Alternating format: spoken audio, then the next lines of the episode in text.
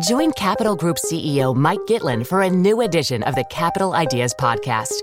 In unscripted conversations with investment professionals, you'll hear real stories about successes and lessons learned, informed by decades of investment experience. It's your look inside one of the world's largest asset managers. New episodes are available monthly. Subscribe wherever you get your podcasts. Invest 30 minutes in an episode today. Published by American Funds Distributors, Inc. Businesses count on IT heroes to save the day every day. And whether you're going into your office or working from home, you need an integrated PC solution. You need the unrivaled, built for business PC platform that gives you performance, security, manageability, and stability for your entire PC fleet. The Intel vPro platform. It helps you take care of business and can remotely update, restore, and secure your PCs even if a system is outside of the firewall. Intel vPro built for what IT heroes do, built for business. No product can be absolutely secure. Learn more at intel.com/itheroes. From Cafe and the Vox Media Podcast Network, welcome to Stay Tuned. I'm Preet Bharara. These guys are rolling back rights in real time, banning books at historic levels. You can't make this stuff up. How many books does Ron DeSantis need to ban for you to wake up to your friends and family that are sending him money? That's Gavin Newsom. He has served as the governor of California since 2019. He was previously the lieutenant governor of that state, and prior to that, the mayor of San Francisco.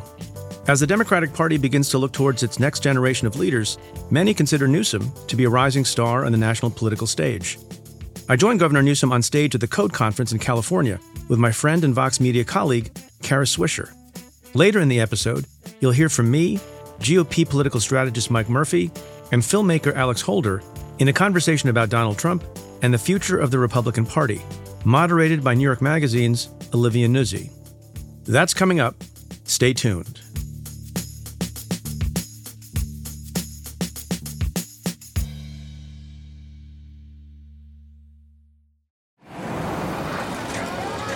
Vox Creative. This is advertiser content from NetSuite. I've never worked in media before, and it's really fun to see deals come through, especially when we signed with MKBHD and the Waveform podcast. That was one of my favorite shows on YouTube, and I've loved that we've partnered with him. I'm Christina Ho Rodriguez, and I am a senior manager of revenue accounting at Vox Media. At Vox, I'm not so siloed in my own revenue accounting department. I'm getting to see the big picture of, of what the company is working on. In my first year, the company went through a really big merger with another media company, and we switched from our old ERP system to NetSuite. We had to integrate NetSuite really fast. It was very user friendly right out of the box. Over the last couple months, our team developed a new revenue reporting module that makes our reporting much faster, much more automated. I have a lot of hope with what we can do in the future with NetSuite so that we're able to optimize, make our team a lot more successful, and improve our processes.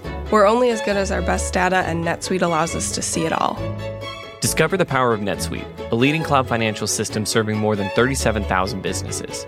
Download NetSuite's popular KPI checklist designed to give you consistently excellent performance absolutely free at netsuite.com slash preet.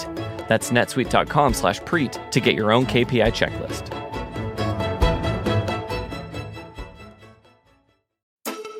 Support for this show comes from DraftKings Sportsbook. The big game is almost here, and DraftKings Sportsbook has you covered with a brand new offer. New customers can bet on the big game and turn 5 bucks into 200 instantly in bonus bets. Download the DraftKings Sportsbook app now and use code PREET.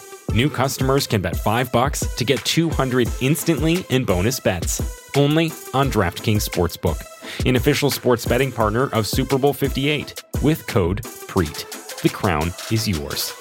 Gambling problem? Call 1 800 Gambler. Or in West Virginia, visit www.1800Gambler.net. In New York, call 877 8 HOPE NY or text HOPE NY 467 369. In Connecticut, help is available for problem gambling. Call 888 789 7777 or visit ccpg.org. Please play responsibly. On behalf of Boot Hill Casino and Resort in Kansas, 21 plus age varies by jurisdiction. Void in Ontario. Bonus bets expire 168 hours after issuance. See dkng.com slash football for eligibility and deposit restrictions, terms, and responsible gaming resources. And now, here is my conversation with Governor Gavin Newsom and Kara Swisher. Let's start. Let, us start with the current situation. Tomorrow, we're going to do a whole thing on climate change tech. I just want to start with this. You told me something disturbing backstage that I shouldn't program between four and seven uh, tonight. Yeah. You were joking. Flex alert. You Flex like alert. to, yeah. So talk about uh, what's happening right now with the climate. Well, I mean, it's it's you know racing ahead of our transition to clean energy. Mm-hmm. Um, Mother Nature, it's been said. I think Rob Watson said it better than anybody else. She bats last. She bats a thousand. She's chemistry, biology, and physics. Um, and the reality that, that extreme reality is, is, present ubiquitously here in the state of California extreme drought, extreme heat, um, and now this prolonged extreme heat exacerbated by a mega drought all over the western United States. Mm-hmm. All of our models have been thrown out. And as a consequence, we have to disabuse ourselves that that transition on the pace that was record breaking mm-hmm. can do justice to the moment we're living in. And so we have thrown all of the old books and rules and regulations out, and we are moving in a completely different mindset in order to stay a step ahead of Mother Nature. How do you manage it day to day right now? Because it's a, it's a massive technological issue. There's getting people air conditioning. There's yeah. how does it work? Because like yesterday when we were talking, all the alerts went off on yeah. people's phones. And it worked. it was remarkable what happened. We, we, we had a razor, razor thin margin yesterday, almost 52,000 megawatts, unprecedented in California's history. Now you say, well, it's always been hot. The summers are hot. I watch Tucker Carlson. That's mm-hmm. his point of view. Mm-hmm. Uh, but we've never seen this kind of extreme heat for this extended period of time. We did flex alerts, which people experience in many other states, not just here in the state of California. We started our flex alerts last Wednesday. We expected this extreme period to end. We've had heat domes in the past. August uh, 14th and 15th of 2020 comes to mind, 48 hours, but not this kind of extended heat, record breaking heat all over the western United States, Southwest in particular. So that's putting tremendous strain on the grid, particularly during those peak hours where the sun is going down, wind perhaps is waning, and we now are coming home from long day of work, and everybody wants to turn on that AC. And so we've got two more days. We don't want to run the 90 yard dash on this. Everybody's done their job. It's been extraordinary how people have taken seriously, including that alert we put out last night about 2,600 or so megawatts within 45 minutes of, of that alert texts. coming out. It was conservation that saved us last night, some 4,000 megawatts that saved us, and imports, about 8,000 megawatts of imports, which is part and parcel of what we do naturally, that got us in the position we are today. That said, tonight we will have stress on the system, and tomorrow night, uh, into the weekend where we finally will see a cooling off period. May, I, may I ask? Sure. So, this is not the end of the problem. When this happens one or more times next summer, is it going to be different, or are we going to rely on the alert system? No, it's going to. It has to be different. Okay, so how, and it's, how been, it it's radically different than it was in 2020. Had we not done what we've done in the last two years, we would have had rolling blackouts over the last week, almost without question. We added 4,000 net peak new hours of megawatts. We've 10x, 10x our battery storage, which has been a godsend and a savior. And we've moved to extend the life of some of our once through cooling plants and old backup generators. And we've accelerated our climate policies, including, by the way, a $53.9 billion budget that I just passed in the climate space to accelerate our low carbon green growth and our transition away from fossil fuels. I'm not interested in the death spiral that states like Texas are. They're doubling down on stupid. In February of 2021, you saw what happened in Texas for all the coal they were spewing. And by the way, so far this year in Texas, 22.9 million tons of coal they have spewed versus California's just 18,000 22.9 million in the first five months of this year versus our 18,000. And yet they struggled over a three day period. Hundreds of people lost their lives, $130 billion of economic damage. So spare me that this is about the transition. It's not about our transition, it's about the climate and the science. And the reality is much more acute than any of us could even imagine just a couple of years ago. But we're up for it. We'll get through this, and we will continue to advance and accelerate as no other state in our nation. So, so let's, this is, uh, you're not supposed to mess with Texas, but you don't seem to have that problem. I don't have Um, that I don't think so. So nearly a year after the recall, you crushed a Republican-led recall um, by beating your challenger two to one. You're now ahead two to one. I'm sorry, in the governor's race now. You have the backing of 52 percent of registered voters compared to 25 who favor Republican state. Uh, Senator Brian Dahl. Nobody really knows who he is. I didn't know he was until I typed it here. Um, one of the pe- you've been very pugnacious about Texas, Florida. You seem to have a thing for Ron DeSantis. Yeah. Um, and, and not in a good way, not No, a good San Francisco way. Um, no. someone was calling you a liberal with a left hook is what people are hungering for on the Democratic side right now. Um, you've, you're on Truth Social. You've made these ads. You've given money to Charlie Crist. Um, Joe Biden seems to be copying your, your style right now. To walk us through why you are doing this, what, why you spent the money in Texas, why you're focusing on DeSantis. We'll get to the presidential stuff. I know you said sub-zero, but Oh, God, talk yeah. about the theory of what you're doing and strategy of what you're Uh, I couldn't take it anymore. I had to sleep at night. After DeSantis went after the Special Olympics and threatened them with $27 million in fines, I'd had enough. And that's when I decided, you know, time to do what Anandis did, and that's express what's really going on in state after state. We're so fixated, so consumed, I understand it, by Washington, D.C., everything D.C., 24 7, that we weren't paying attention to what's going on in states all across this country. The rights revolution that many of us took for granted is being rolled back in real time, state after state after state. Not just DeSantis, he's just better at communicating it, but in all of these other red states. You know, the rights revolution that included civil rights and voting rights and abortion rights, contraceptive rights, interracial marriage, all of that is on the line right now, and people need to wake up to that. Mm-hmm. And, and I wanted to express that from a position of understanding because you know, I don't take any of that for granted. And I've seen the demonization. I've seen that zest for othering people. I've seen that false separateness that these guys have been pushing for years and years and years. And DeSantis has taken it to a whole nother level. I mean, this notion, I mean, the idea that you could be accused of being a groomer, No, they did that to me, but go ahead. Go ahead. accused of being a groomer, a pedophile. Mm-hmm. That was the spokesperson for Ron DeSantis who was promoted after that. This guy is firing independently elected prosecutors. The guy sent a SWAT team, a SWAT team at six in the morning to take a guy out who was in his underwear because he had the audacity to register to vote. And people just go about their day to day lives. Pay attention, folks, to what's going on. It's not just criminalizing abortion. So, so I couldn't take it. And, you know, and not just, I mean, that's why the speech was a masterclass for me. I had not heard that speech. But I did this freedom ad on the 4th of July talking about freedom, really? These guys are talking about freedom, free enterprise? Ask Dis- Disney about free enterprise. It's going after, it's the new CRT is ESG in terms of, you know, who you, you know, hire to deal with your debt or manage your pensions. That's not free enterprise. That's the Tampa Bay Rays. I mean, you can go down the list. This is a serious moment. It is about liberalism versus illiberalism. It's not just about right and left. And these guys, I mean, these are they're on the spectrum of authoritarianisms, and that's not a hyperbolic statement. I think it's actually a mild statement. So I'm expressing myself. Forgive Right. me my long-windedness. Right. And I'm expressing it because I'm in the position you framed, where I feel I can, and I think mm-hmm. it's important. So again, but why you? Why is the governor of California? There's like, what are they? What are you messing with them? Like, and I don't know, we're the, we're the fifth on the way to be the fourth largest economy in the world. California outperformed every other large state in GDP last year, 7.8%, the nation at 5.7%, with all due respect to Texas, 5.6. State of California is running its highest surpluses and reserves. I mean, we had a $101.4 billion operating surplus this year. Last year, 76.3, the biggest tax rebates in American history. 9.4 billion last year, another 9.5 billion dollars this year to 17 million families.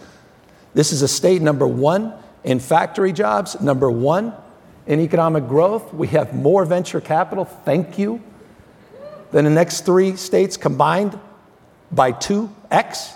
This state in so many ways, shapes, or form could punch above its weight, and I figure as the governor of the state of California has pride in this state and our values that I'm in a position to express myself in a way that perhaps a member of Congress cannot. Can I, can I ask, and I appreciate all those statistics, um, are more people leaving California for Texas or leaving Texas for California? Well, we lost about 182,000 folks in the last census. But how do you explain that against the backdrop of those very remarkable statistics you just cited? Um, many factors, and there's been two deep analysis that drives the number one factor. The, almost the, the vast majority, almost the entire amount, impacted because of the visa policies in the Trump administration. I mean, our formula for success is getting first round draft choices around the rest of the world. I mean, we're as dumb as we want to be. This whole damn border debate is made up. It's made up. Where's Congress? Where the hell are they? They haven't done their job. Both parties, comprehensive immigration reform. No state has more to lose, more state has more, state has more to gain than the state of California, from Silicon Valley to Central sure. Valley on that reform. So it's a combination of those factors. Yes, affordability, we own that. I'm not naive about our problems, homelessness. Taxes? And taxes are, are lower than California, in California than they are in Texas. I'm sick and tired of this too. Sorry, it's a fact. Facts are stubborn. And maybe you get your facts on Truth Social. I'm on that platform as well. Are you enjoying it? How can you not enjoy Truth Social? the comments are special. They are special. By the way, my first post on Truth Social was about the fact that there's a red state murder problem. Eight of the top 10 states with the fastest growing murder rates are red states, really nine out of 10, because Georgia's on that list. So I asked my first Truth Social, what is it about red state policies that are leading to such carnage? They said, well, now Fox had a fit on that. They couldn't take that. They said, it's, of course, just big liberal states. Then they said, it's just about big liberal cities. And I said, well, then wait a second. Why is it that Kevin McCarthy's Kern County is the murder capital of California? With twice the murder rate as Nancy Pelosi's San Francisco. Facts matter. They're stubborn. Taxes are lower in California for 99% of people. I know this is the wrong audience. All right? But either, you know, are we Texas the most regressive tax state? Second in the latest analysis. And by the way, that's the Texas Tribune two weeks ago saying that, not me. Second most regressive tax state in America. So this, the tax facts are stubborn as well, but we live in the 1%. from wealthy people who have left. There's been, there, listen, you hear Keith Rabois, he went to Florida, or Good. all of them, they're going to go. Made and, their money here, and there's 2,500 coming behind them. And I want to thank them for their contribution. I mean that. I don't begrudge people's success, quite the contrary. Remember, I come from the private sector. I've had the privilege of creating about a thousand jobs. I came from no wealth, no real money, put together pen, paper, came up with an idea, got 17 investors, a couple hundred thousand dollars, opened a little wine store, built that to 23 little businesses. I understand what P&Ls are. I understand what depreciation schedules are. I understand the stress and anxiety that we went through in the last couple years in an, an intimate way. And so I say that to make the point I admire the entrepreneurial energy of the people that have left, but I also admire those that are waiting desperately to walk in behind them. And that's the greatness of California, is this renewal, this rebirth. The 7.8% GDP bears that out. Number one in business growth bears that out. More engineers, scientists, more venture capital in the state in America bears that out. And that's our formula so for success. That's worth I, I agree. They, they tend to talk a lot about California after they've left the state. And as I told you backstage, it's like talking about your old girlfriend. stop talking about it. It's getting creepy now because and that how beautiful their new girlfriend well, is. They, some people quite literally made their career on bashing California. Fox has built a network. Wash, you know, I mean, all the, you know, listen, you watch. I mean, you know, the Hoover Institute. I mean, there's some of these guys. I say, eh, 24/7, and and it's obvious why. I mean, Fox, conservatism can't succeed unless California fails because we prove them wrong over and over and over again. Let me reinforce this with some other stubborn facts. Because we talk about this freedom nonsense out there in these red states and DeSantis and everything else. It's an interesting fact. Look this up. Not only did our economy outperform Florida last year, We contracted at a more modest rate in 2020 than the state of Florida and 52% lower per capita deaths. I used to remember when that mattered, life mattered. 52% lower per capita deaths, the state of California versus Florida, in terms of how we approach the pandemic. So we have a different approach. We're not demonizing others. Well, we're not belittling others, You and did. we took You an did. approach Your ads were belittling. Your ads were belittling. Well, they, let me just they were let me hard ask that because in terms of DeSantis. is, is the flurry of action where you're the differences between liberal and conservative led parts of the country one of the signs someone wrote it's a sign of consequences when the state governments are controlled increasingly by single parties it's easy for governor newsom to tell struggling Al- uh, alabamians i feel your pain but then what come and rent a studio apartment san francisco for $4000 Well, I'd say the, the Alabama example, just in case you're wondering, Mm-hmm. I thought it was important. It's your money, your money. Alabama took part of that $1.9 trillion pandemic stimulus, and they used a remarkable amount, $400 million, to open up, and they celebrated this, to open up two mega prisons. we used 1.9 billion of your money to open up 3.4 million child savings accounts up to $1,500 for all of our entering kindergartners this year. It's a point of contrast, it's a point of values that I think is important to express. In that context, no, no one's denying the one party rule, which, by the way, is in a majority of red states, not blue states. If you look at legislative houses and gubernatorial houses with unitary control, I think it's about, don't quote me, 25 red states, 17 blue states, and eight ish purple. So, respectfully, that frame works, I understand, from both perspectives. That said, yes, affordability is a huge issue. Ask Ron DeSantis about how his eviction rates are going, affordability in Florida now. And, and that's our burden. And we own that. And I could regale you for um, literally the rest of the 13 minutes on our housing strategies and homeless all right let's strategies. just start with we crime. own that. why don't you start So, thanks. Um, and guns so we, you were um, the subject of a recall movement, which I'm, I, I don't think you liked. Th- There are, but there are some Democrat. Maybe I have this wrong. There are some Democratic recall movements that maybe you didn't have as much of a problem with, and I'm talking about the district attorney of San Francisco, who was recalled, and my sense is you weren't that broken up about it. Was that a good thing that that recall or not? david sacks be quiet sorry Yeah, well, that, that's the rest of the 12 minutes on him. yeah Um, no please don't Not worth it. Uh, I, I was mayor of San Francisco, and I hate to see what's happened to the city. I love my city. Fifth generation. My kids grew up, you know, they're born there, and, um, you know, God willing, I'll end up back there. Um, I just don't like what was happening on the streets and sidewalks. I don't like what's happening on the streets and sidewalks in any part of the state. We're coming out with new housing accountability plans. We came out with a new housing accountability unit. We actually sued San Francisco three weeks ago because they're not producing enough housing, affordable housing. And we just required for the first time in history homeless accountability plans, which 70% I sent back saying they're not good enough. We're not going to send you money unless you get your act together. So we're in a different phase of accountability. As it relates to recalls, no, I don't like the way they're utilized. I don't like, I mean, to me, uh, they're anti-democratic in this context that there was an election. But are you pleased he's out of office? I, I I don't know about pleased. Um, I, I supported his opponent when he ran, so you get a sense of where I am. But I don't like the abuse uh, of that process. But the city's got to get its act together across the spectrum. I say with respect and deep love for the city and partnership, not a closed fist, but an open hand. And we're providing unprecedented resources to do just that. And they've got to focus on cleaning up the damn streets. So talk about crime, as Preet was mentioning. What, how do you do? There, well, there may, you may point to Florida and other states.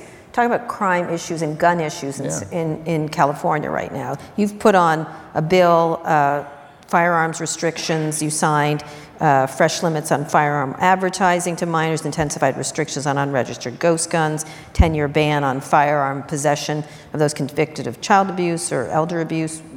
Talk a little bit about what how, how effective this is? Because crime continues to be a worry of voters. Well, it's been wildly effective since we put in these progressive gun policies. California's gun death rate has been substantially lower than the rest of the nation, period, full stop. We're experiencing what others are experiencing all across the country, and that's a rise in gun violence in particular.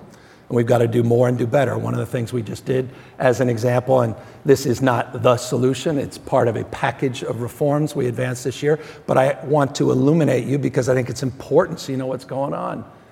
There's a manufacturer that sells not AR 15s, but JR 15s, junior AR 15s, actual weapons, in order to create muscle memory for two, three, four year olds. They advertise it with skull and bones, his and hers, with a blue pacifier and a pink pacifier. That's how they market their product. It's sick. These people are sick.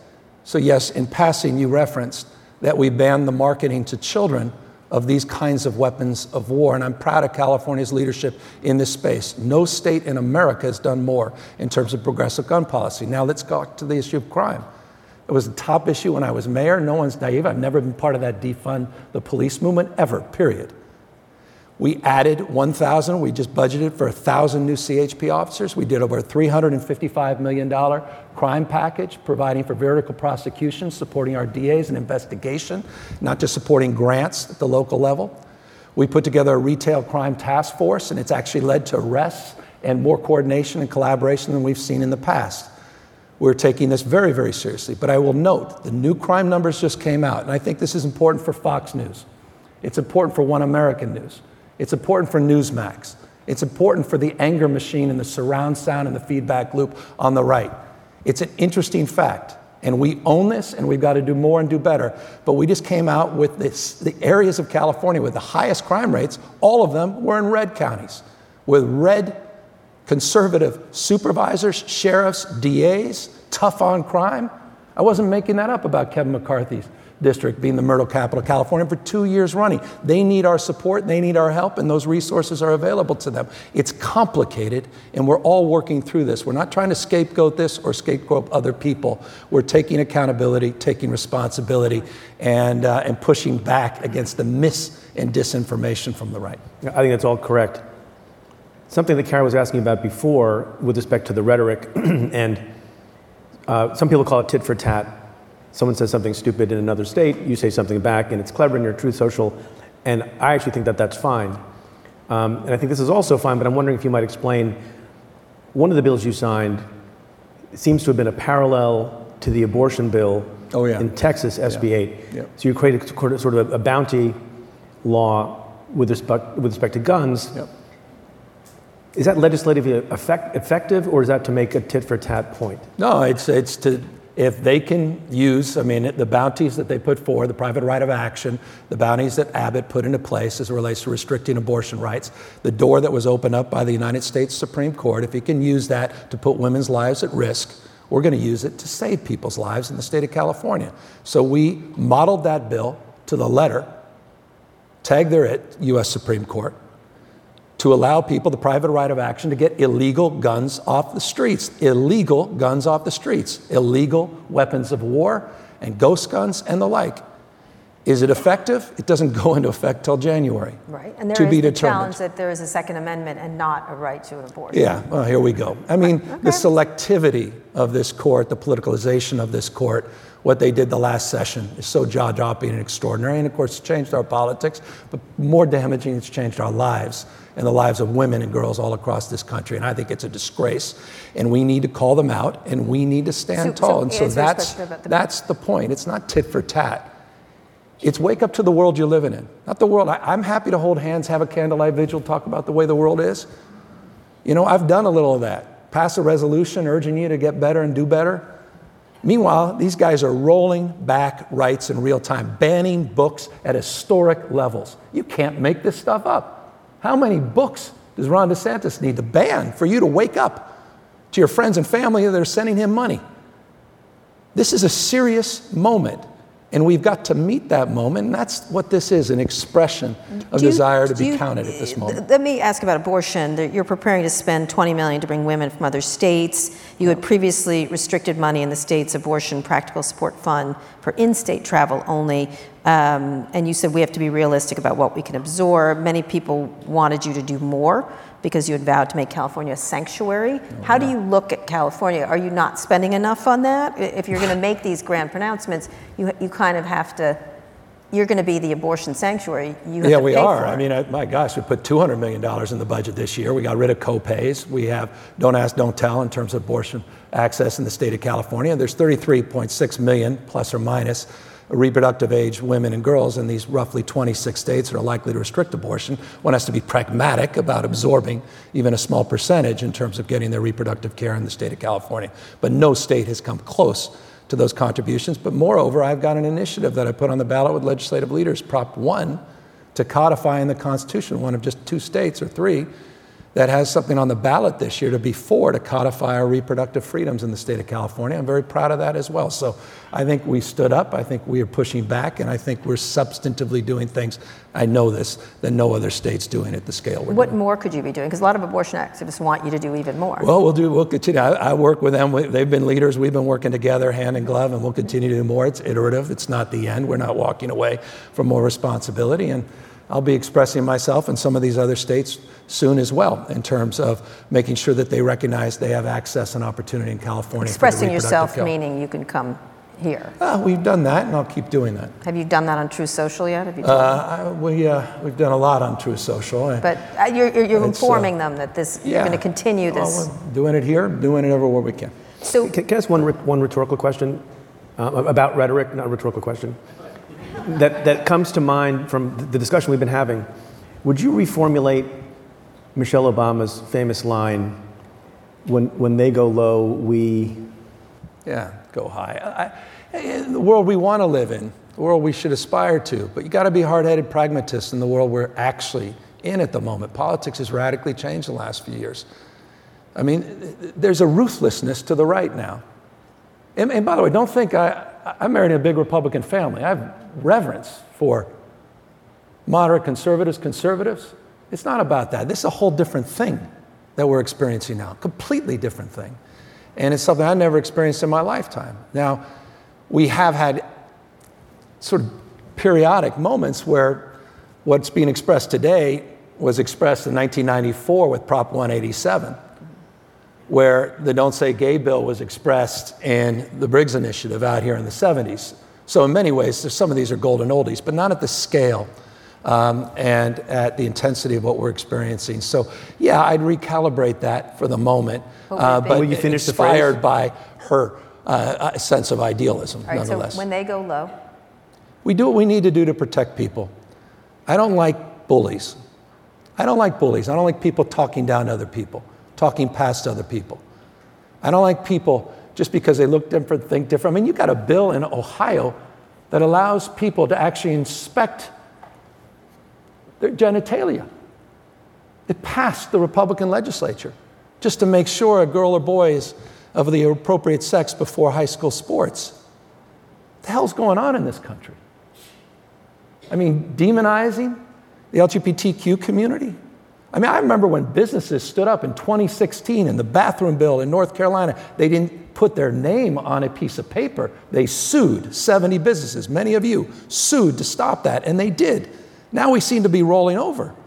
Disney's still sending 2,000 jobs, I guess celebrating Ron DeSantis' approach to their expression of free speech. By the way, your expression of free speech includes the private boardrooms in Florida as well, if you haven't paid attention, terms of what you can say on race and gender, not just in terms of what's happening in the classroom and whether or not you can wear a lanyard or put a picture of your wife or husband. what is your message then to companies here in California? Wake up or express yourself differently. If you really believe that these are the values you hold dear and you're not pushing back, then don't express them because you're expressing hypocrisy. Just don't express them. I, what I hate is just hip- rank hypocrisy, saying one thing and doing another. If it's just about money, just say it's, you know what, we don't really care. It's just about money. Now, we have to kind of care because our workforce really cares and we can't get the talent. But we really don't care because, damn, that tax break really went to the bottom line. We do a stock buyback and we just ginned our bonuses up. I don't know. But just don't be a hypocrite. Just be okay. honest.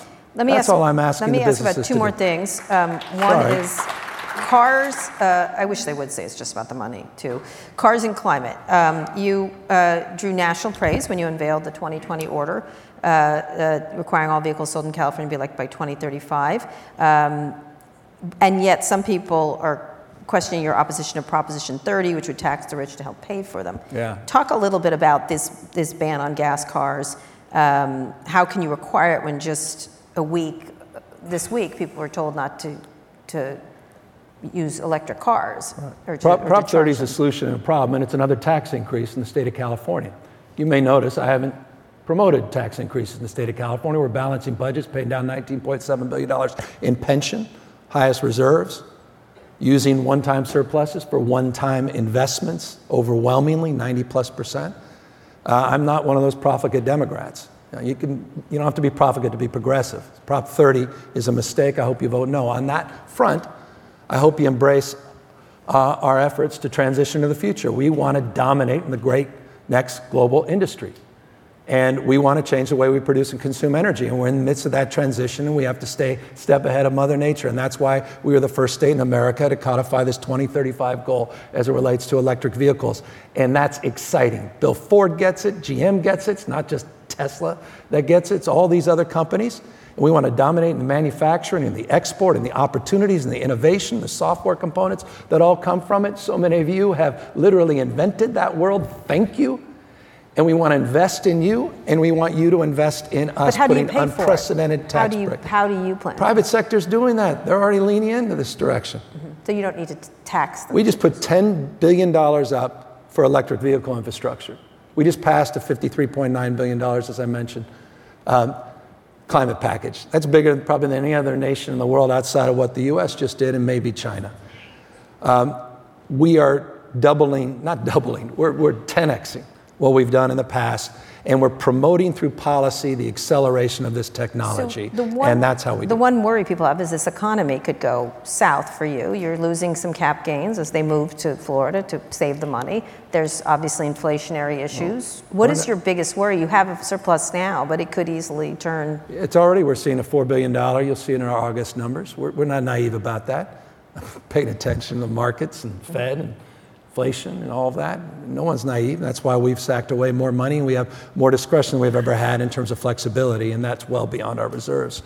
As it relates to tax policy, that's why, I mean, if you're out there promoting Prop 30, you're promoting another income tax for high income earners. It goes to your question around the concern for folks, but we're investing in our growth engines, research and development, pushing out the boundaries of discovery. So, are you worried about the economy, though, affecting this ability to do this ambitious agenda? Quite the contrary. Uh, you set the goals, the policy, the investment in the capital come. Tesla is a proof point of that. Tesla's success was the regulatory environment of California. Mm-hmm. Without the regulations to accelerate and promote the technology, Elon Musk would not be allegedly the richest man in the world well, right he's now. He's in Texas now.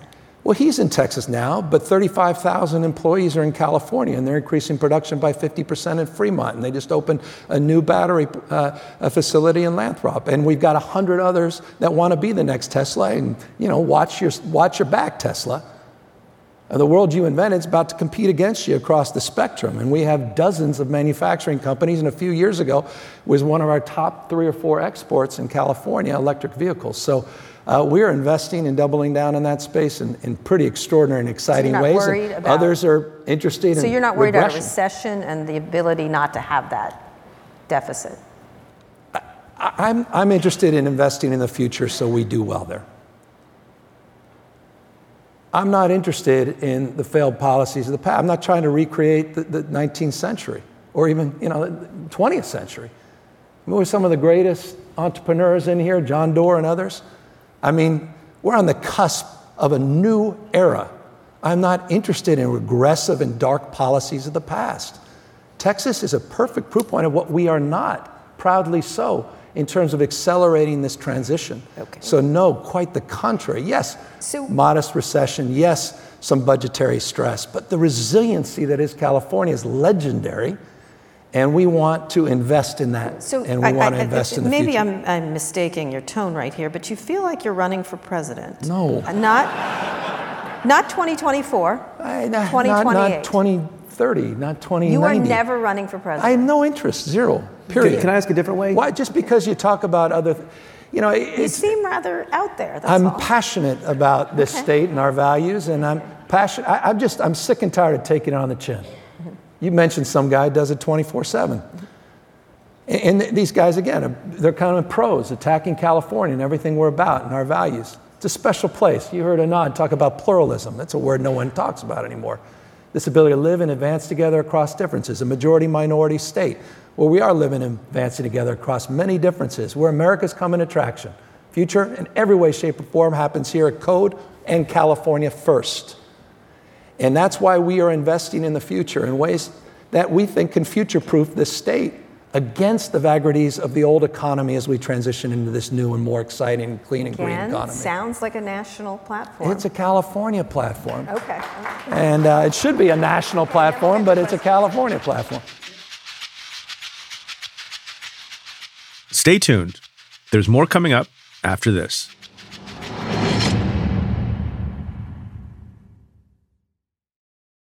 Support for Stay Tuned comes from American History Tellers, The Underground Railroad, a podcast from Wondery. In the decades before the Civil War, slavery's grip on America tightened, but soon, a diverse group of abolitionists began to construct a clandestine path to freedom for the enslaved. Hosted by Lindsey Graham, not the senator, Wondery's podcast, American History Tellers, takes you to the events, times, and people that shaped America and Americans, our values, our struggles, and our dreams. And in the latest series, American History Tellers explores the Underground Railroad, a covert network of secret routes and safe houses operated by those committed to helping enslaved people escape bondage in the South. Facing terrible violence, retribution, or even death if caught, the Underground Railroad offered a path to the northern states for those enslaved people who risked the journey, and even went as far north as Canada, where their freedom was assured. You can follow American History Tellers on the Wondery app or wherever you get your podcasts. You can listen to this season of American History Tellers, The Underground Railroad, early and ad-free right now on Wondery Plus. 37,000, 25, 1. Those numbers might not mean much to you, but if you're looking to get the visibility and control you need to help make the right business decisions, they're the three numbers you'll want to remember. 37,000. That's the number of businesses which have upgraded to NetSuite by Oracle. NetSuite is a cloud financial system that can help streamline your accounting, financial management, inventory, HR, and more. 25. NetSuite turns 25 this year. And according to NetSuite, that's 25 years of helping businesses do more with less, close their books in days, not weeks, and drive down expenses. And then there's one, because your business is one of a kind. So you can get a customized solution for all of your KPIs. That stands for Key Performance Indicators in one efficient system. Right now, download NetSuite's popular KPI checklist designed to give you consistently excellent performance absolutely free at netsuite.com slash preet. That's netsuite.com slash preet to get your own KPI checklist. netsuite.com slash preet. Next, I join Mike Murphy and Alex Holder to discuss the political landscape in Washington in a panel moderated by New York Magazine's Olivia Nuzzi. We're going to talk about um, how, how well things are going generally for the former president.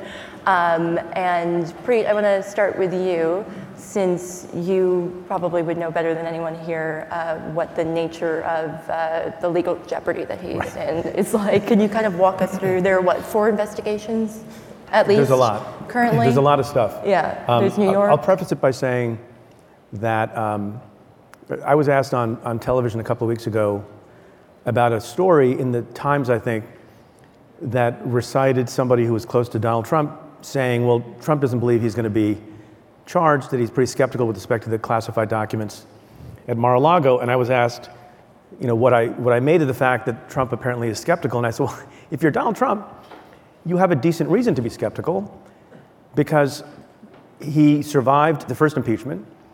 Uh, he survived the second impeachment. Along the way, he survived, uh, in a manner of speaking, the special counsel's investigation.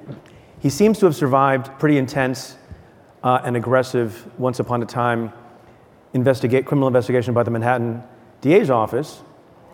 With respect to the Attorney General, some you know, roundabout way going through the issues, um, he seems to have survived you know, another potential criminal uh, bit of exposure after his CFO, Allen Weisselberg, was arrested for various um, crimes, refused to flip, refused to cooperate against Donald Trump.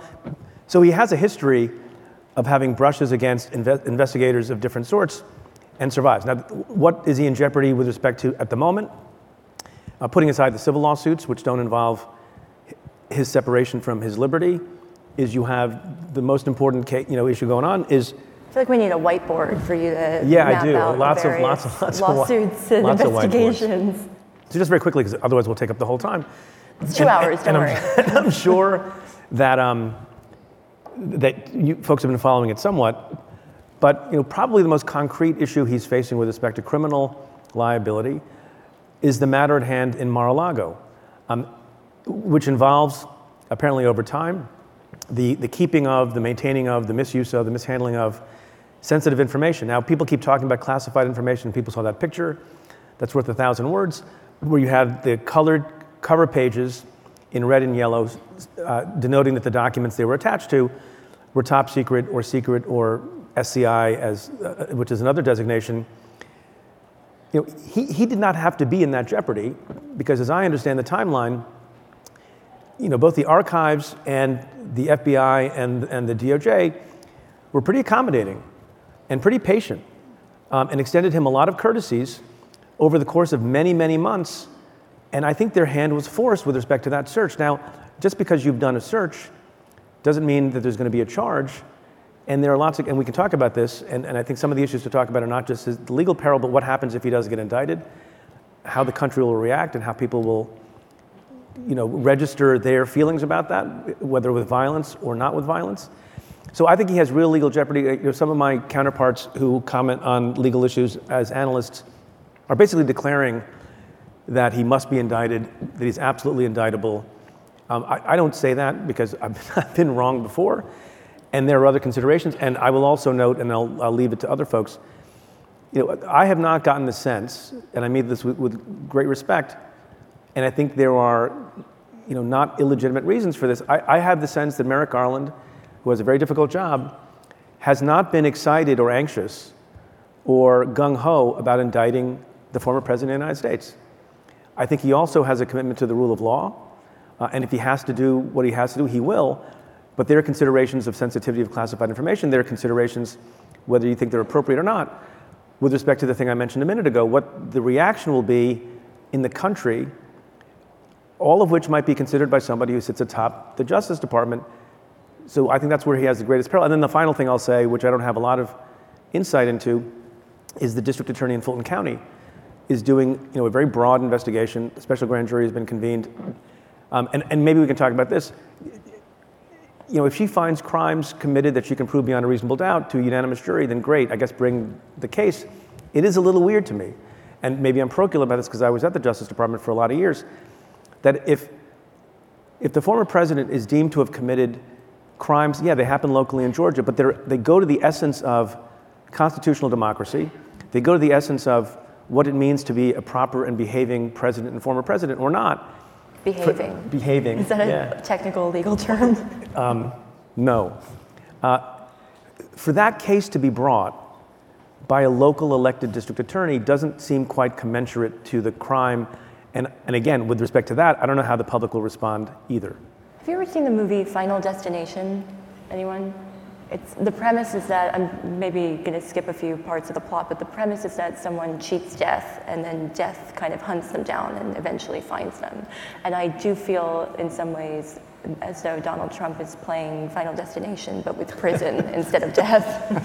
uh, it feels like he, there's something compulsive about the uh, disregard for the rule of law. Well, the, he gets, the he's emboldened. He, he, keeps getting emboldened. I'm sure you have views on this.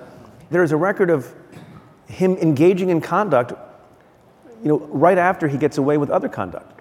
that happened with respect to the impeachment proceedings, and, and that's what he does. So there's a level of frustration in the, in the world that I, is understandable. Alex, you, um, you spent some time with the former president um, in the last year of, of his presidency um, for your documentary, Unprecedented. Can you talk a bit about your understanding of his psychology and of the way that, uh, that the kind of group of people around him functions based on that? Sure. I mean, Donald Trump is actually a very simple guy to understand. He's remarkably unintelligent, in fact, which surprised me. And he is obsessed with one thing he's obsessed with himself. And so interacting with him is actually quite simple because you're not really going to get anywhere. You're only going to really understand who he is by appreciating the fact that he doesn't really understand who he is, and that, in fact, all he cares about is the name Trump and the brand.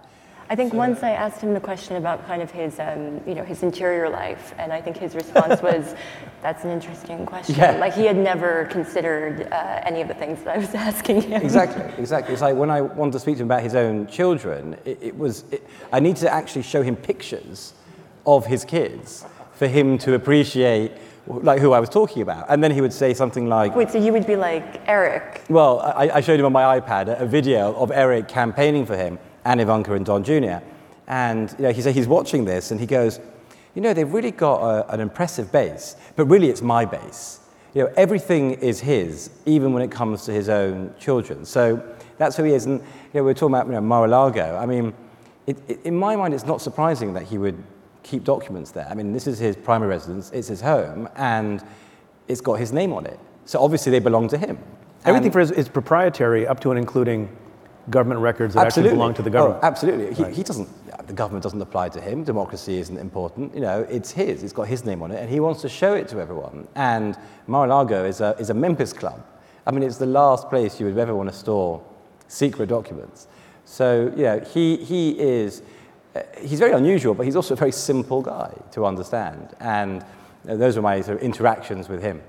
And the way that Mr. Murphy, the way that he sort of uh, captured the Republican Party, do you think that that is a symptom of the Repub- there's being something fundamentally wrong with the Republican Party that um, made it uh, susceptible to his influence and the kind of cult of personality, or do you think that he's just an aberration and uh, it will recover once he's, I don't know, uh, captured somewhere somehow? Well, I think he was the vessel where populism took over the Republican Party, and he, he turned it in. Grievance was always under the surface. It's under the surface in both parties. Because whenever real wages are flat, people get disaffected with the system. There, there actually kind of some harmonic connection between Trumpism and the Bernie Sanders wing. It's both the system will screw you, there has to be a redistribution. Trump just added race and all kinds of vile stuff to it, and it, there was dry kindling in the party. The other thing, I ran Schwarzenegger's campaign here, and one of the intersections we've had, for good or bad, in American politics is pop culture has come in. And the fact that he'd sit in a cardboard set designed to look like a boardroom and fire Gilbert Gottfried, who was you know, paid to stay there and pretend to work for him, made him a can do guy in 2016 in perception. And in politics, perception is reality. And Washington was dysfunctional. American dream was being crushed down. And so his populism, the guy who can get stuff done, because he's going to pound on the boardroom table and he's a business genius, was very attractive. So people voted for the TV star they saw and liked. Sure, but And Hillary Clinton was an awful candidate. Sure, but I mean, his base was reacting, or they were. It seemed to activate um, racial tensions, racism. No, he exploited it to totally, activate- like I- yeah. Yeah, a lot of. I mean, I, it doesn't strike me as remotely the same. The kind of populism being promoted by Bernie Sanders and No, no, the pop- racial thing, I totally agree with that. But the point is, they're both, there's a lot of political science work done in the 70s about the Wallace voter for George Wallace and the McGovern voter. They were both, Pat Caddell did it all, he made his reputation on it. They, they were both very disaffected. So Trump became catalytic in a moment. And remember, he was famous. The old political model was work the inside, impress inside leaders, be they from labor, be they corporate America or the tech industry, whatever, to raise money to buy campaign to get famous. Trump was a pre aware famous person, like Arnold was, who was elected from that fame to governor of the largest state. So my point was, he was a famous guy with a grievance message at a time when the Republican Party was disaffected, and that put together. I'll just quickly tag it with one thing when you look, and I'm, I'm a leader in the anti Trump Republican movement, but if you look at the Republican Party, it is more complicated than slavishly connected to Trump. 80% of Republicans will say, I approve of him, he was a good president. Only half of them will say he ought to run for president again. Can I ask you a follow up? I'm, I'm sorry, because it's just so interesting to me the debates that go on in politics, and some of this has happened at this conference, is what is the degree to which Trump voters are persuadable, can be brought over to the side of a pragmatic Democrat, any kind of Democrat, and is it folly to try to do that? And, and you know, in that regard, some people think that Joe Biden has answered that question, um, and he's forfeiting that opportunity. And some people think there's no opportunity to be forfeited. How do you think about that? Well, it all depends on what you define as a Trump voter. The core party voters are very tribal. You know, it's, it's uh, and they're both under the same equation now. I'm right, you're evil. And if the other side is evil, you can do anything. There are no rules anymore. That's the corrosion and corruption in our politics now. The elections are won and lost by where the independent voters tend to go, who often, if they're college educated and wealthier, tend to vote Republican. They vote their wallets. But Trump has alienated those voters, particularly in the suburbs, along with the more educated, they're pejoratively known, uh, pejoratively known in the party as the country club Republican wing. And that's how Biden put his numbers together to win in the suburbs. And there are Trump resistance there. But the base Republican primary voters you're talking about, it's like you get a drunk New York Yankees fan and a drunk Boston Red Sox fan in a bar. And you tell the Red Sox guy, you know, your pitcher had a couple of good games, but last night he went out and beat up three kids and insulted a nun. Shouldn't we do something? Uh, I don't know, but I'm not a Yankees fan. It's that locked in right now. And that, again, is the tragedy of our politics. Uh, Trump carried of the 3,100 counties in America, Biden only carried about 565 of them. Trump carried all the rest. They're two different Americas. The 500 Biden counties create about 73% of the GDP. And out in Trump world, that's not true. They over-index for meth addiction and suicide.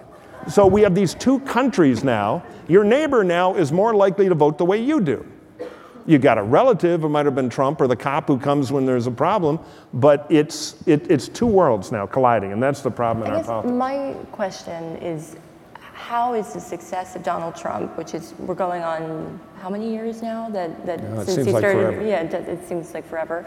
Um, but we're going on seven years of him capturing the Republican Party. How is that not an indictment of the Republican Party? Why are you a never Trump Republican instead of someone who is defected from the Republican Party? Oh, I've hated Trump Party? since I worked for Christie Whitman in Jersey, and we had to watch him in Atlantic City where he was trying to steal everything that wasn't bolted down. Uh, why, why, did the, why did the party fall for him?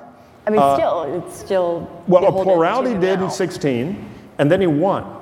And political parties reward asking, I'm not asking how it happened. Yeah. We're not going to. I mean, if you talk morally, should people be how is it not an indictment of the party that the party was susceptible to his influence in well, it this would way? be, not- there- there is no party that gives order. It's the primary voters. And primary voters who voted for Trump made a terrible mistake, and I yell at them all the time, and they yell at me. but it's not. It's. I mean, it's just not just the primary. But, voters. but parties are democratic small d institutions. The voters take them over. They chose Trump. And then the people at the top of the party who are afraid of being replaced in a primary or in internal politics stuff fell in line like lemmings, most of them, and to their shame. There are exceptions, but there aren't many. I mean, look, you know, yes, bad. Isn't part of the theory that it was an FU vote and Of course. Trump was just different? And people were sick and tired of establishment, Jeb with an exclamation mark, Republicans and Democrats. And this guy, although he's the least truth telling human ever to have held office, in my view, people think he's authentic and truth telling. Yeah, no, It's- look at It's a great magic trick. If you're an anti politician at the time people hate politics, you've got rocket fuel. And so, going into the midterms now, how do you anticipate his influence uh, affecting the outcome? Well, he's put himself in the middle of it, which is good news for the Democrats, not good news for the Republicans. He is a Superman in many Republican primaries. He is not a Superman in the general election. So the midterms are a massive contest between two huge forces. Will it be a typical midterm based on the historical pattern, or will it be atypical because of new forces like Trump injecting himself. The typical case is since World War II, the incumbent president in the first term loses 26 House seats. In the last three of the last four elections, lost 50 House seats. When inflation is at record heights since the 80s, bad. When your president's polling numbers are down, Biden's uh, disapproval is around 55, bad. And what we call the right track, wrong track number 70% of the country thinks on the wrong track. Based on the typical model, the Democrats lose the House and they lose the Senate. The atypical model is wait a minute, Trump's unpopular, he's in the middle of this. The Republicans have nominated a few blocks of cement with Trump's help as candidates, like Dr. Oz, Masters in Arizona, the hapless I think that's candidates. an insult to blocks of cement. Pardon? I think that's an insult to blocks of cement. Well, yeah, the Block of Cement Association, so I can feel the text going off. Uh, but, but the bottom line is really weak candidates, as McConnell admitted. And then finally, you've got Roe and, and the Dobbs decision. Will that cause abnormal turnout? Which basically means presidential year voters who never vote in midterms actually show up. They're primarily young, particularly young men, who, by the way, are the most pro choice cohort. So, is it going to be atypical? And we've seen some evidence. Kansas and the primary, big turnout, particularly in college towns. The little special up in New York 19 in the Hudson Valley. So you got to pick which one to bet on, and I would put Trump in the atypical case. He doesn't help. On the other hand, I think Rove made a decent point today, which is when Trump's on the front page yapping, gasoline prices and inflation and attacking Biden are not on the front page. So that again is an atypical fact. Yeah, that could help. That said, if I had to bet today, I'd bet the Republicans win the House and the Senate will be very close. And there may be some blocks of cement you will now address the Senate. But if him looming um, is threatening to up everything in the midterms for the party, then why why doesn't the party reject him outright? Well, you see, that's the thing. There, there's no guy who shows up in Uncle Sam's suit and says, I'm the party. Trump, sit down and shut up. Yeah, but the there are primary a lot of voters minions and the Lindsey activists Grahams, control the party. right? But there are a Hmm? lot of minions and Lindsey Grahams of the world who Yeah. are. They're all afraid of primaries. If, if They're McConnell could wave a magic wand, he would and do that, If, right? if we were the Senate right now and McConnell had a cleaver and Trump was here and the lights went out for 30 seconds and went up again, McConnell would be sitting there with a little blood dripping from his fingers. Uh, but that's just not how it works. These, in the old days with the political bosses, we get rid of Trump in a minute. They were pragmatic. But the parties have been democratized. So think they would Trump kill can him? run. Pardon? I'm all for the would kill bosses. Oh. Bring So, uh, is the democratization of parties then a bad thing? Well, the real question, if you want to pull the sweater thread that'll start to undo the sweater, is do these politics and the appeal of Trump to millions of Republican voters and what he talks about, do they reflect a decline in our popular culture? Because ultimately, Donald Trump is a reality TV show. He should be, he should be in a big fight with Andy Cohen negotiating it. That's the culture that created him. And it's caught on. It's selling in politics. There are very little stakes to politics now. They think they can afford these clowns like Trump. Uh, and our politics will always reflect our culture. So we have some cultural work to do, I think, about seriousness. And how long term, I mean, what do you think the effect of the Law and Order Party having um, a guy at the top who is being investigated in all of these criminal probes and who is demonizing law enforcement? What do you think, what effect will that have on our politics in a two Well, just system? quickly, the party's going to lose. the more parties lose, the more they either reinvent or die. And that ultimately, over time, will be the Republican problem. The, the best thing Trump has going is often the Democrats. You know, if they were better at it, the Trump's demise would be quicker. And what, what do you think the effects are? Look, I think the, the thing I'm, I'm, that I think is very complicated and difficult to get through is not the legal analysis, whether or not the elements of a particular crime That was not very easy can be- to but- understand. The legal question for Merrick Garland and the Fulton County DA and others is do we have proof beyond a reasonable doubt to a unanimous jury that meet the elements of each of these statutes? And that's complicated and difficult, and that was my living for a very long time. But that's still easy compared to the task of figuring out how you, how you make um, you know, all Americans feel like that decision that's complicated and difficult was made in good faith and was made in a nonpartisan way um, and was done with attention and focus and reliance only on the law and the facts and not a vendetta and not lies. I mean, you, you see the idiocy um, in some ways of the people who are supporting Trump in this Mar a Lago document affair because they don't seem to be bothered at all by the ridiculous, mutually inconsistent um, defenses that have been brought to bear that make no sense in a court of law to reasonable people. My, my favorite meme from a couple of weeks ago was, you know, was the character Columbo, which, um, you're of a certain age, you remember him. And he's like, Can I ask a question, Mr. President? Um, if the FBI planted the documents, how did you know to declassify them? Which does, because it doesn't make any sense. And so, so my worry to your question is, you know, once, if Merrick Garland and others make the decision to proceed with criminal charges, how are you going to have people broadly having confidence in that decision? And, and, and I think, you know, Trump is going to use this mechanism, right? Because he actually is scared. I mean, for the first time, I think he's actually very scared of what's happening right now with respect to the FBI in Mar-a-Lago. In fact, there's an interesting uh, story when I was in Mar-a-Lago where I saw a moment of him sort of showing his true colors, um, where he was remarkably depressed and very upset. He'd put on a lot of weight, and he comes in and sits down, and the reason he was so upset and depressed was because he was going through withdrawal from not being able to use social media. And I mean, that was actually true. He was really, really upset. And I think seeing him now on TV, some of the things he's doing, it's a very similar, like facial reactions, similar way of speaking. He's scared. And I think he should be. This is probably the closest thing to a clinical diagnosis of any mental problem that Donald Trump will ever get. Um, do you think, I mean, speaking of the withdrawal from social media, what do you think of the decision to, to bar him from posting? I think there was good reason to bar him from social media.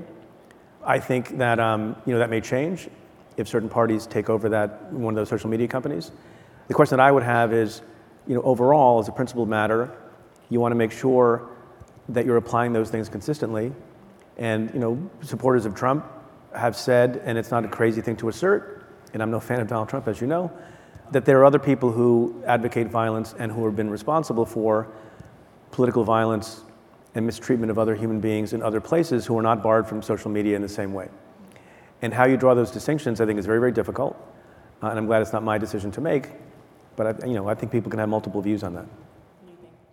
Well, I don't know how to educate what ought to be. I think I'm glad he's not on it because it had a material negative effect on his political power.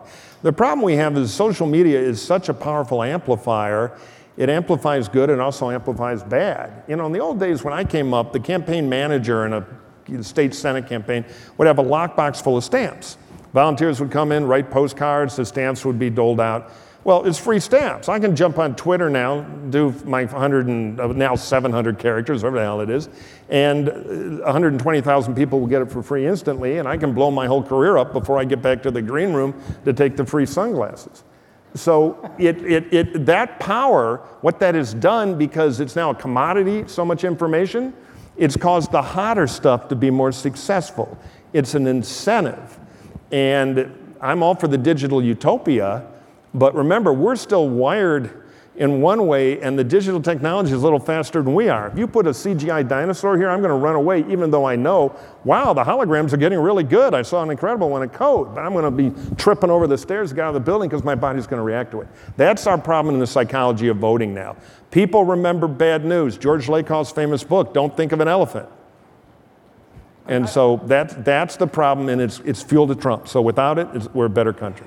I, I also think that there's also an emotional reason here. I mean, you know, we all remember January 6th, and I'm there on January 6th, and you know, we, we capture one of Trump's own supporters dying on the steps of the Capitol building. And the only reason they're there is because of Trump. And, and it's so clear that he had incited this crowd to be there at the time and to go to the Capitol.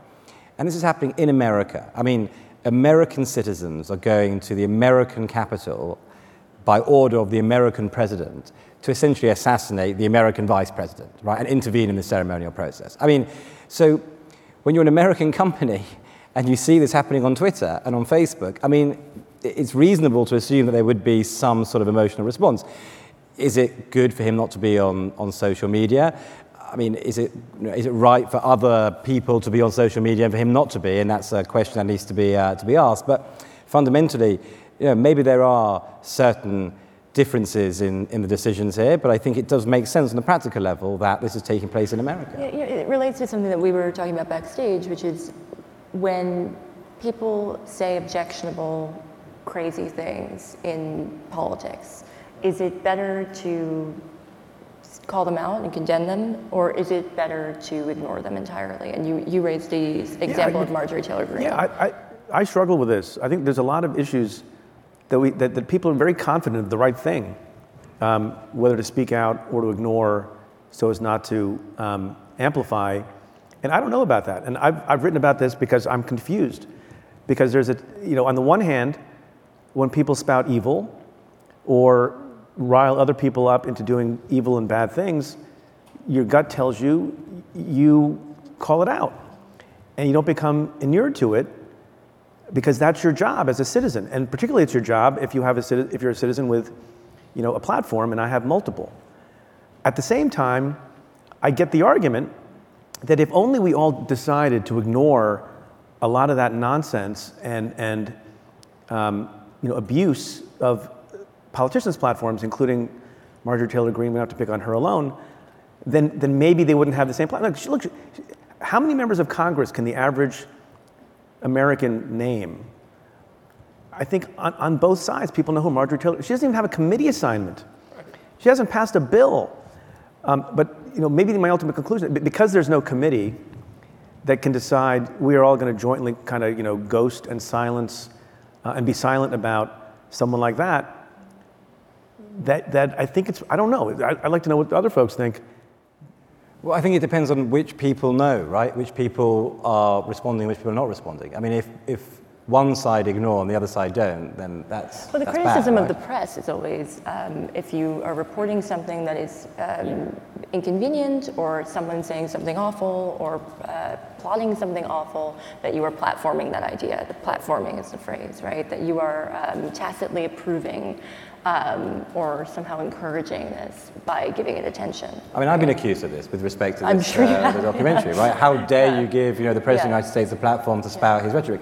But, you know, Because you're a huge supporter, obviously. Obviously, yeah. I'm a massive supporter, yeah, absolutely. I mean, you know, he, he, he is the President of the United States of America, and Marjorie Taylor Greene is, or former, of course, yes, um, and Marjorie Taylor Greene is a member of the House of Representatives. I mean, these are important figures, and history will remember them, and I think it's absolutely imperative to write about them, to record them, and if they are maybe foolish enough to let you in with a camera, then to film them as imagine as a political operative, if someone crazy is in your party and threatening to screw things up for the people in your party who you want to succeed, you're just like, oh God, you know, we're just not gonna, we're not gonna, we're gonna pretend Well, that they're not there, right? The, moral imperative is to call them out aggressively, moral imperative. especially from trusted sources. The mechanics of it involve symmetry. And what we do in campaigns is all right, this is a big problem, big voice, big lie, call them out with everything you got. Small voice, big lie, hoping to become a bigger voice, cut off their oxygen. And so you kind of deal with it tactically. If somebody writes a letter to the editor that Senator Bag of Donuts is one, two, three, you ignore it. If somebody's on the front page of the paper, you engage. That's generally the rule But of the how second that someone is close to obtaining or obtains political power, then the calculation has to change. Yeah, I I err on the side of, of all campaigns, all communications is about introducing new information. And so if it's a battle of new information, you engage. Uh, well, thank you, thank you all for your time, and thank, Thank you. you, uh, for being on the Thank you. panel. And um, yeah, that's it.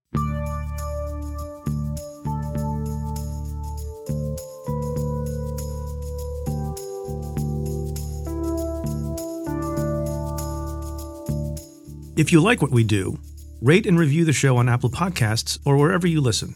Every positive review helps new listeners find the show. Send me your questions about news, politics, and justice. Tweet them to me at Preet Bharara with the hashtag AskPreet, or you can call and leave me a message at 669 247 7338. That's 669 24 Preet. Or you can send an email to letters at cafe.com. Stay Tuned is presented by Cafe and the Vox Media Podcast Network. The executive producer is Tamara Sepper. The technical director is David Tatashore. The senior producers are Adam Waller and Matthew Billy. The Cafe team is David Kurlander, Sam Ozer Staton, Noah Azulai, Nat Weiner, Jake Kaplan, Sean Walsh, Namita Shah, and Claudia Hernandez. Our music is by Andrew Dost. I'm your host, Preet Bharara. Stay tuned.